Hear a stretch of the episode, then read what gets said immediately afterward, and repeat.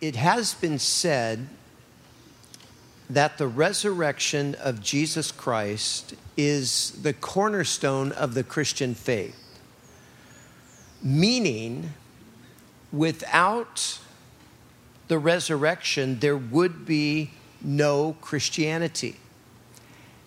And you know, this is true. And the apostles themselves understood that. That's exactly how they felt. Listen to Paul's words to the Corinthian Christians on this very subject. He said, If Christ is not risen, then our preaching is empty and your faith is also empty. If Christ is not risen, your faith is futile. You are still in your sins. Then also, those who have fallen asleep in Christ have perished. If in this life only we have hope in Christ, we are of all people the most to be pitied. They understood that the resurrection really is the cornerstone, that the Christian faith stands or falls on whether or not Christ did actually rise. And Paul went on to say, but now Christ is risen from the dead and has become the first fruits of those who have fallen asleep. For since by man came death, by man also came the resurrection of the dead. For as in Adam all die, even so in Christ all shall be made alive. So, as we're here today to celebrate the resurrection of Jesus, I want to just point out to us the relevance of the resurrection and really what the message of the resurrection is for us today. And there are several things I want to uh, just look at five things here today. And the first is this the resurrection tells us that God's word, the Bible, is true. You see, because God had declared in his word in the Bible. He had declared that he would destroy death. That was his promise, and that's exactly what he did. Listen to a few of the promises from the 25th chapter of Isaiah's prophecy. We read this In Jerusalem, the Lord of heaven's armies will spread a wonderful feast for all the people of the world. It will be a delicious banquet with clear, well aged wine and choice meat. There he will remove the cloud of gloom, the shadow of death that hangs over the earth. Listen, he will swallow death forever. The sovereign Lord will wipe away all tears. And then the prophet Hosea in the 13th chapter. God speaking through that prophet said this I will ransom them from the power of the grave, I will redeem them from death. O death, I will be your plague. O grave, I will be your destruction.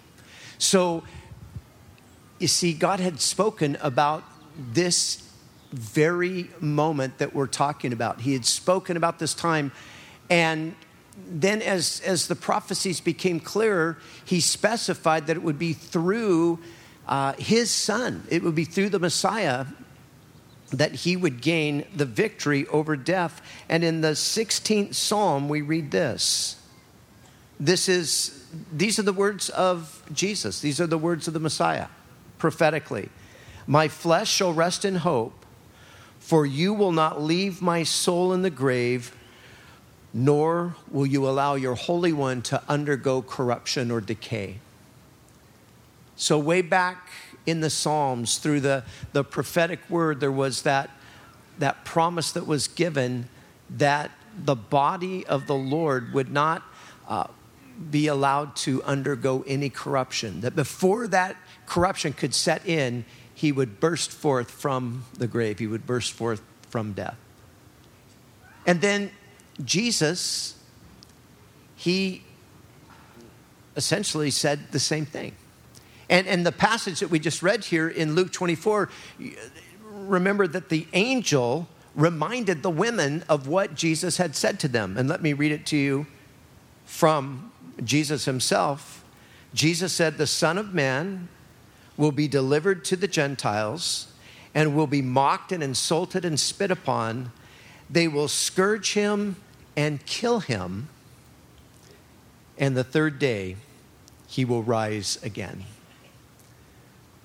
So you see, the resurrection tells us that the Bible is true. What the Bible declared is true. We can count on every word of Scripture, the, the truth of the Scripture. Secondly, the resurrection proves that the claims of Jesus are true. You know, Jesus claimed things that no other person ever claimed. To this very day, no one has dared to make the kinds of claims that Jesus made.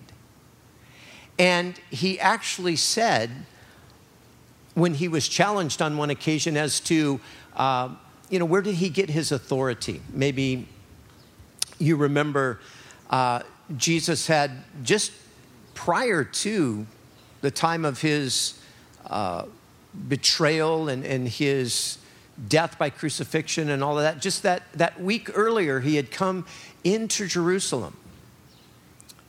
And we, we call that the triumphal entry. And he came into Jerusalem on the, uh, sitting on the donkey, and it was a fulfillment of, of the prophecy of Zechariah that the king, uh, behold, your king is coming to you meek and humble. He is lowly, he is sitting upon the, uh, a donkey's colt.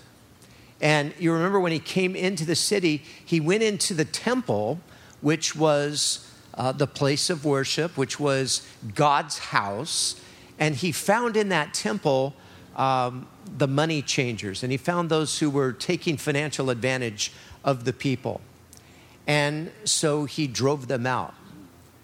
You remember he made a, a, a, whip of cords and he threw over the, the tables of the money changers and he drove these out who were uh, basically ripping off the people of God.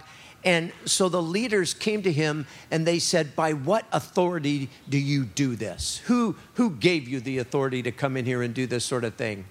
And Jesus said this He said, Destroy this temple, and in three days I will raise it again. And John reminds us or, or gives us the insight. He was speaking not of the, the actual building there, he was speaking of his body. So you see, Jesus said that his authority, his claims, would be substantiated through the resurrection. And so when we think about the amazing claims that Jesus made, how do we know that they're true? We know that they're true because of the resurrection. Think about just a few of them for uh, a quick second with me. Jesus claimed to be the bread of life. He claimed to be the one who would bring satisfaction and, and sustenance to every single person. Jesus claimed to be the light of the world. And he said, He who follows me will not uh, walk in darkness, but will have the light of life. He claimed to be the light of the world. He claimed to be the good shepherd, the one who would love the sheep, the one who would uh, take care of the sheep, the one who would ultimately give his life for the sheep. Jesus claimed to be the resurrection and the life. You see, nobody's ever made these kinds of claims.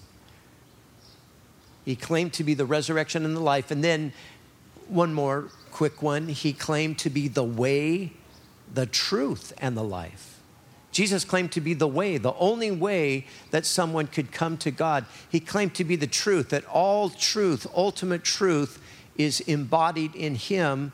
And He claimed also to be the life, meaning that all life originates with Him. You see, these are astounding claims. No one's made claims like this. But if anyone did, we would just write them off as some sort of a nut. But we don't do that with Jesus, do we? Why? Because of the resurrection. The resurrection proves the claims of Christ are true. Thirdly, the resurrection tells us the penalty for sin has been paid and we can be forgiven. Now, Jesus said that he would give his life a ransom for sin. But think about this. Had he stayed in the grave, we could have no assurance that his payment was accepted. See, Jesus made the, that claim that he was going to, to give his life. He made the claim that he would die for the sins of the world to make atonement, to provide forgiveness. But think about it had he stayed dead, would we have any assurance whatsoever that the payment was accepted? We would have no way of knowing. It's through the resurrection that we know that the penalty for sin has been paid and that we can be forgiven. Timothy Keller, in his book, Jesus the King, he wrote this. He said, After a criminal does his time in jail and fully satisfies the sentence, the law has no more claim on him and he walks out free. Jesus came to pay the penalty for our sins that was an infinite sentence, but he must have satisfied it fully because on that first Easter Sunday, he walked out of the grave free. The resurrection was God's way of stamping paid in full right across history so that nobody could miss it. You see, that's it. You know, if you wanted to communicate, I've often thought about this. Um, you know, so uh, put yourself just for a second in the, in the place of God, and you want everybody in the world to know that there's one person that you have designated to be the leader. There's one person that you've designated to be the savior. And uh, how can you let people know who that person is? What, what mark could you put on them to identify them? And you know, think about it. What, what a brilliant idea to raise him from the dead because nobody else has ever been raised from the dead.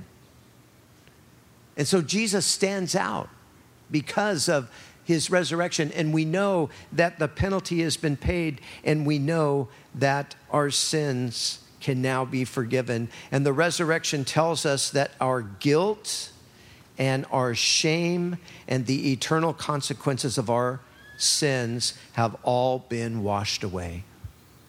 Isn't that a wonderful thing? Our guilt has been taken away. And not only our guilt, you know, you can, you can be alleviated, your, your guilt can be alleviated, but you can still go through life bearing shame. But you know, the forgiveness of God even deals with our shame, it takes away our shame.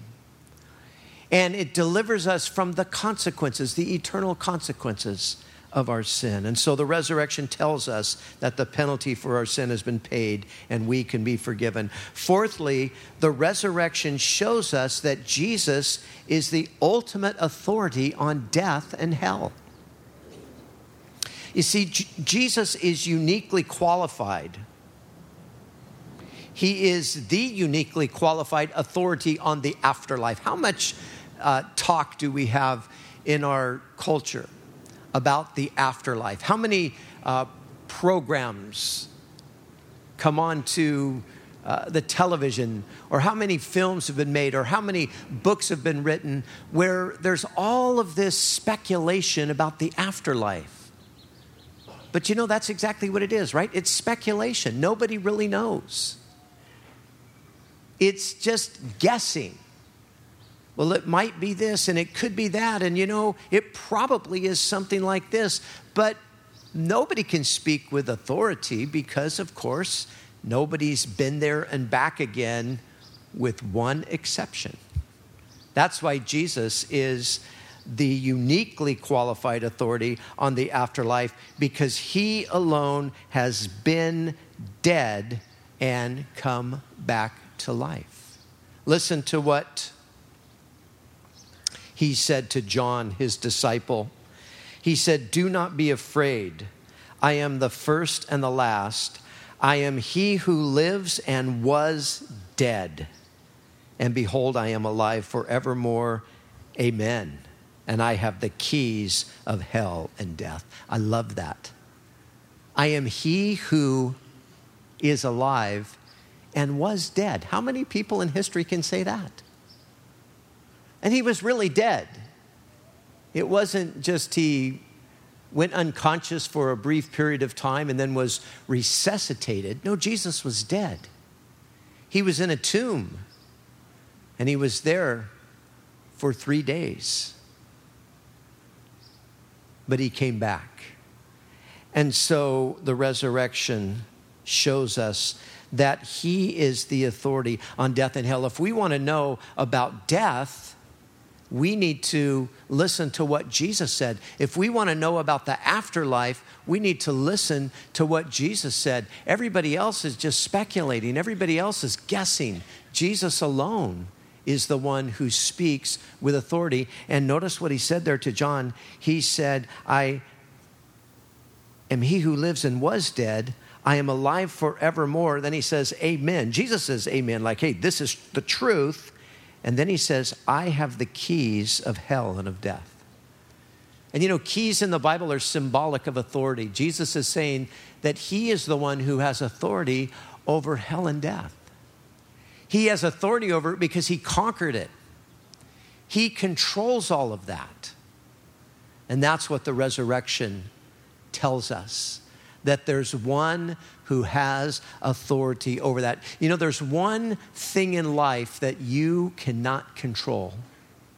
There's one thing in life that I cannot control, and that's death.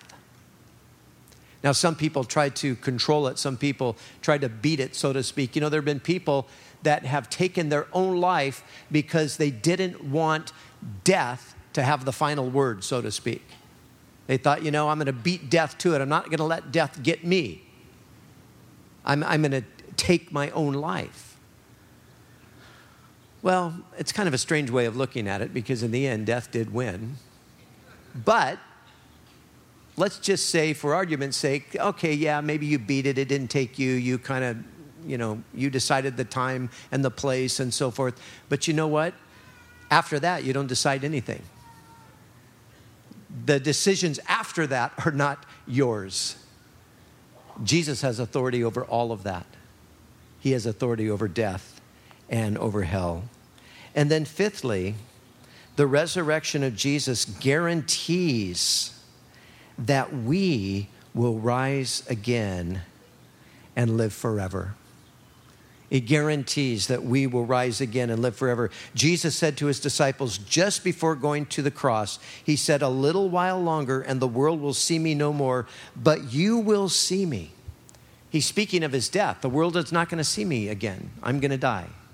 He said, But you will see me. And of course, we know as we read the historical account that Jesus didn't appear to everybody when he rose, but he did appear to a substantial number of people over 500 at once, Paul the Apostle tells us. But he, he appeared specifically to these people, his, his close followers. But he said, The world will see me no more, but you will see me. And then he said, Because I live, you will live also. Jesus, according to Paul, is the first fruits of those who rise from the dead. The first fruits, Paul uses that term, and it, it doesn't mean exactly what it sounds like it means. There's something a little bit different to it that we need to understand. It means the first, when, it, when Paul says Jesus is the first fruits, it does mean that he is the first one of many to rise from the dead. But it means more than that because in uh, the Jewish annual calendar, they had a number of feasts, and there was a feast of first fruits. And on that feast day, there would be the first fruits of the harvest that were brought and waved before the Lord, and they were sanctified and they were the guarantee, really, of the, the full harvest that would later come. So when Paul says that Jesus is the first fruits of those who rise from the dead, what he's saying is that Jesus is the guarantee that we, all of us who believe in him, that we will rise also. And I don't know if you realize this or not, but the day that we celebrate as Easter Sunday, the day we celebrate as the resurrection day, was actually the Jewish feast of first fruits. Jesus, those, those, those feasts that God had given to the nation of Israel, Jesus was fulfilling those feasts. You remember, he died on the Passover. He was in the grave on the day of the feast of unleavened bread, and then he rose on the feast of first fruits because he is the first fruits of those who rise from the dead. Jesus, his resurrection is the guarantee that we will be raised. But here's the question what does that look like? And we can't find any better description than the one given to us by the Apostle Paul in 1 Corinthians 15. Let me read to you. This is what it looks like. There are heavenly bodies and earthly bodies but the glory of the heavenly is one, and the glory of the earthly is another. There is one glory of the sun, another glory of the moon, and another glory of the stars. For one star differs from another star in glory, so also is the resurrection of the dead. The body is sown, placed in the ground in corruption, it is raised in incorruption. It is sown in dishonor, it is raised in glory. It is sown in weakness, it is raised in power. It is sown a natural body, it is raised a spiritual body. There is a natural body and there is a spiritual body. And so it is written the first man, Adam, became a living being. The last Adam, Christ, became a life giving spirit. However, the spiritual is not first, but the natural, and afterward the spiritual. The first man was of the earth, made of dust. The second man is the Lord from heaven. As was the man of dust, so also are those who are made of dust, and as is the heavenly man, so all uh, so also are those who are heavenly. And listen to this. And as we have borne the image of the man of dust, we shall also bear the image of the heavenly man. That's the guarantee. Jesus rose from the dead. And as you read the accounts of the resurrection, you find it's interesting because, on the one hand, they knew it was Jesus, but then there was something different about him to where they, they weren't totally sure. They, they knew it was the Lord, but then they, well, yeah, it, I know it's the Lord, but there was something different. You see, Jesus rose from the dead in a new body, a glorified body. Was, his body was sown in weakness, but it was raised in power. And so, I love what Paul says there, though, at the end. As we have borne the image of the man of dust, and that is the image that we all bear currently. We bear the image of the man of dust. We're made in the likeness of Adam. And as we have borne the image of the man of dust, we will also bear the image of the heavenly man. That's the promise that we have a new body that we will receive from the Lord. Now, I defy you to find anything from any time or place in history on the afterlife that makes as much sense as this. There's nothing. You know, it's so interesting that when it comes to death, which is our greatest nemesis, when it comes to death, which is that thing that every single human being is going to face, although we as human beings in general, we have a you know, opinions and speak kind of authoritatively about all kinds of things. This is the one area where they're just, there's still that mystery.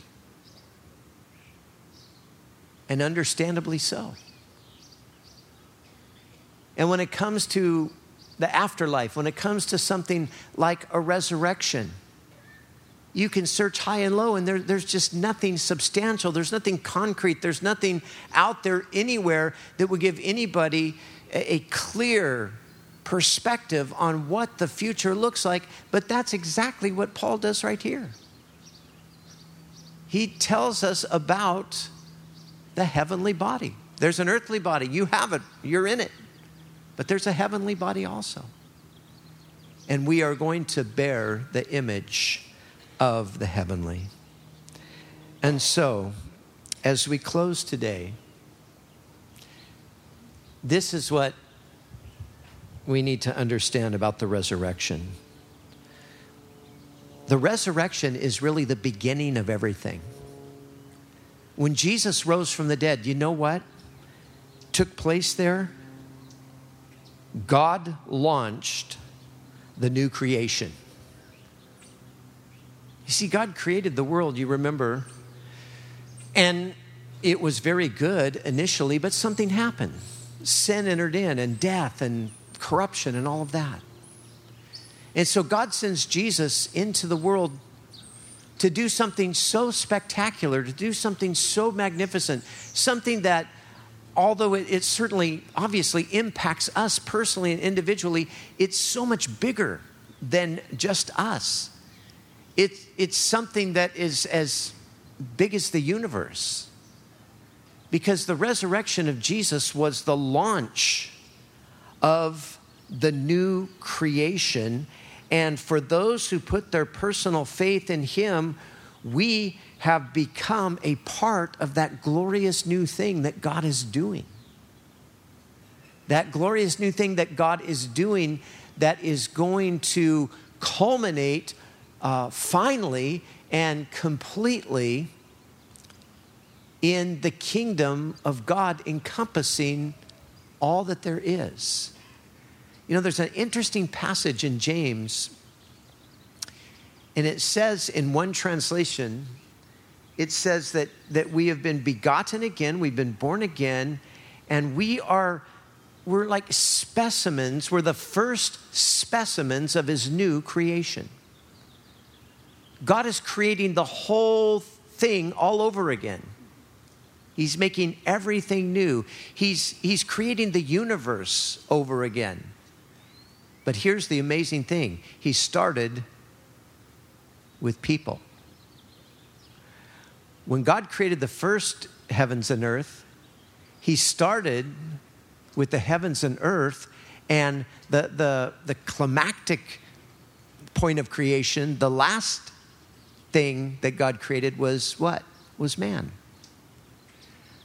But as God is recreating the universe, He started with man.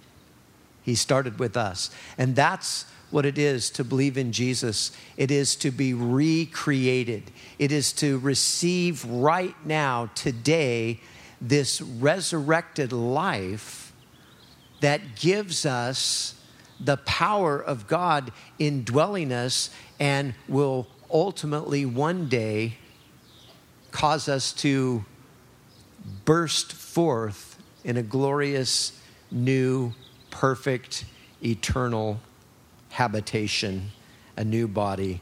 The resurrection proves that the kingdom of God is real and that God will triumph. And we have the experience of that starting now. You see, this resurrected life, it starts now. And it becomes ours through personal faith in the risen Christ. And I want to say this as I close. You know, there are many people, today even, I was thinking about this yesterday, actually, as I was just kind of praying, knowing that people will gather all around the world. People have gathered, will yet gather all around the world to remember, to think about, to celebrate the resurrection of Jesus. But But as I was praying, I was thinking, but you know, there, there are so many people that will gather in large groups to do that, but they won't themselves personally really understand the full significance of it, or they won't themselves personally have, have benefited from it. and this would be a great tragedy. To know about it to some degree and to celebrate it to some extent, but not to participate in it. You see, God wants us to participate in it, not just to know about it, not just to celebrate it. And the way we participate in this resurrection of Jesus is by receiving the risen Lord who then gives us today, right now, that resurrected life. He gives us a new life, a life that will go on and on and on. And the only thing that's going to change is that one day we're simply going to exchange these bodies that are made of dust for a glorious body that is like unto his heavenly body. And so, as we close today, I, I just want to extend this invitation. If you're here today and if you have not experienced the resurrection of Jesus Christ, you have not experienced his resurrect, resurrection power coming into your life and giving you that new life, don't let another moment pass without doing that. And you can do that so simply today by just yielding yourself to Him, by just saying to Him, Lord Jesus, I believe that on that Good Friday, you, when you died on that cross, you died there for me and for my sins. And Jesus, I believe that on that Sunday, you did rise from the dead.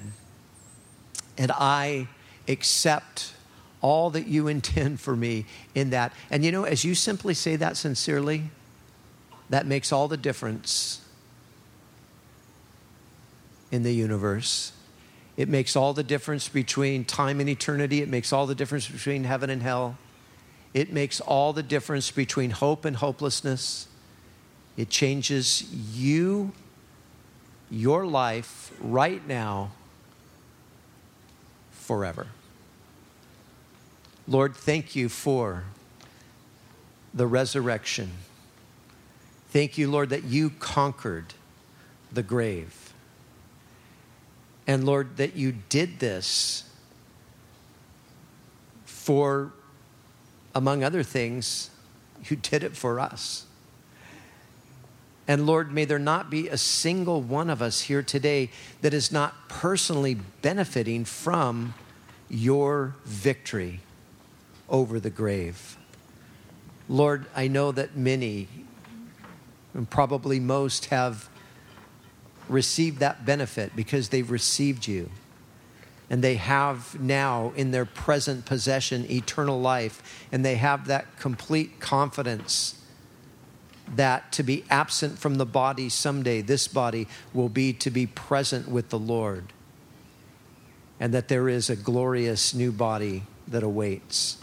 But Lord, if there's anyone with us today, a single person that has not yet received the benefit of your resurrection by receiving Jesus as their Lord.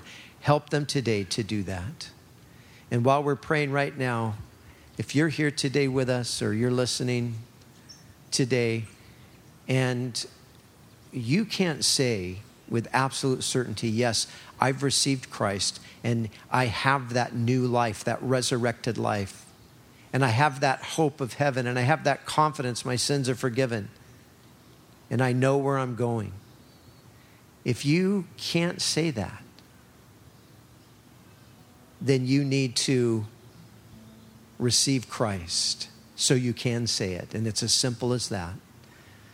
And so, if that's you today and you want to do that, I want you just to repeat right there where you're seated, just in your, in your heart. Repeat this after me Lord Jesus, I confess that I'm a sinner. I believe that you died on the cross for me. I pray you would forgive my sins. I believe you rose from the dead. And help me with any unbelief. And give me that eternal life that I might live for you now and live with you forever.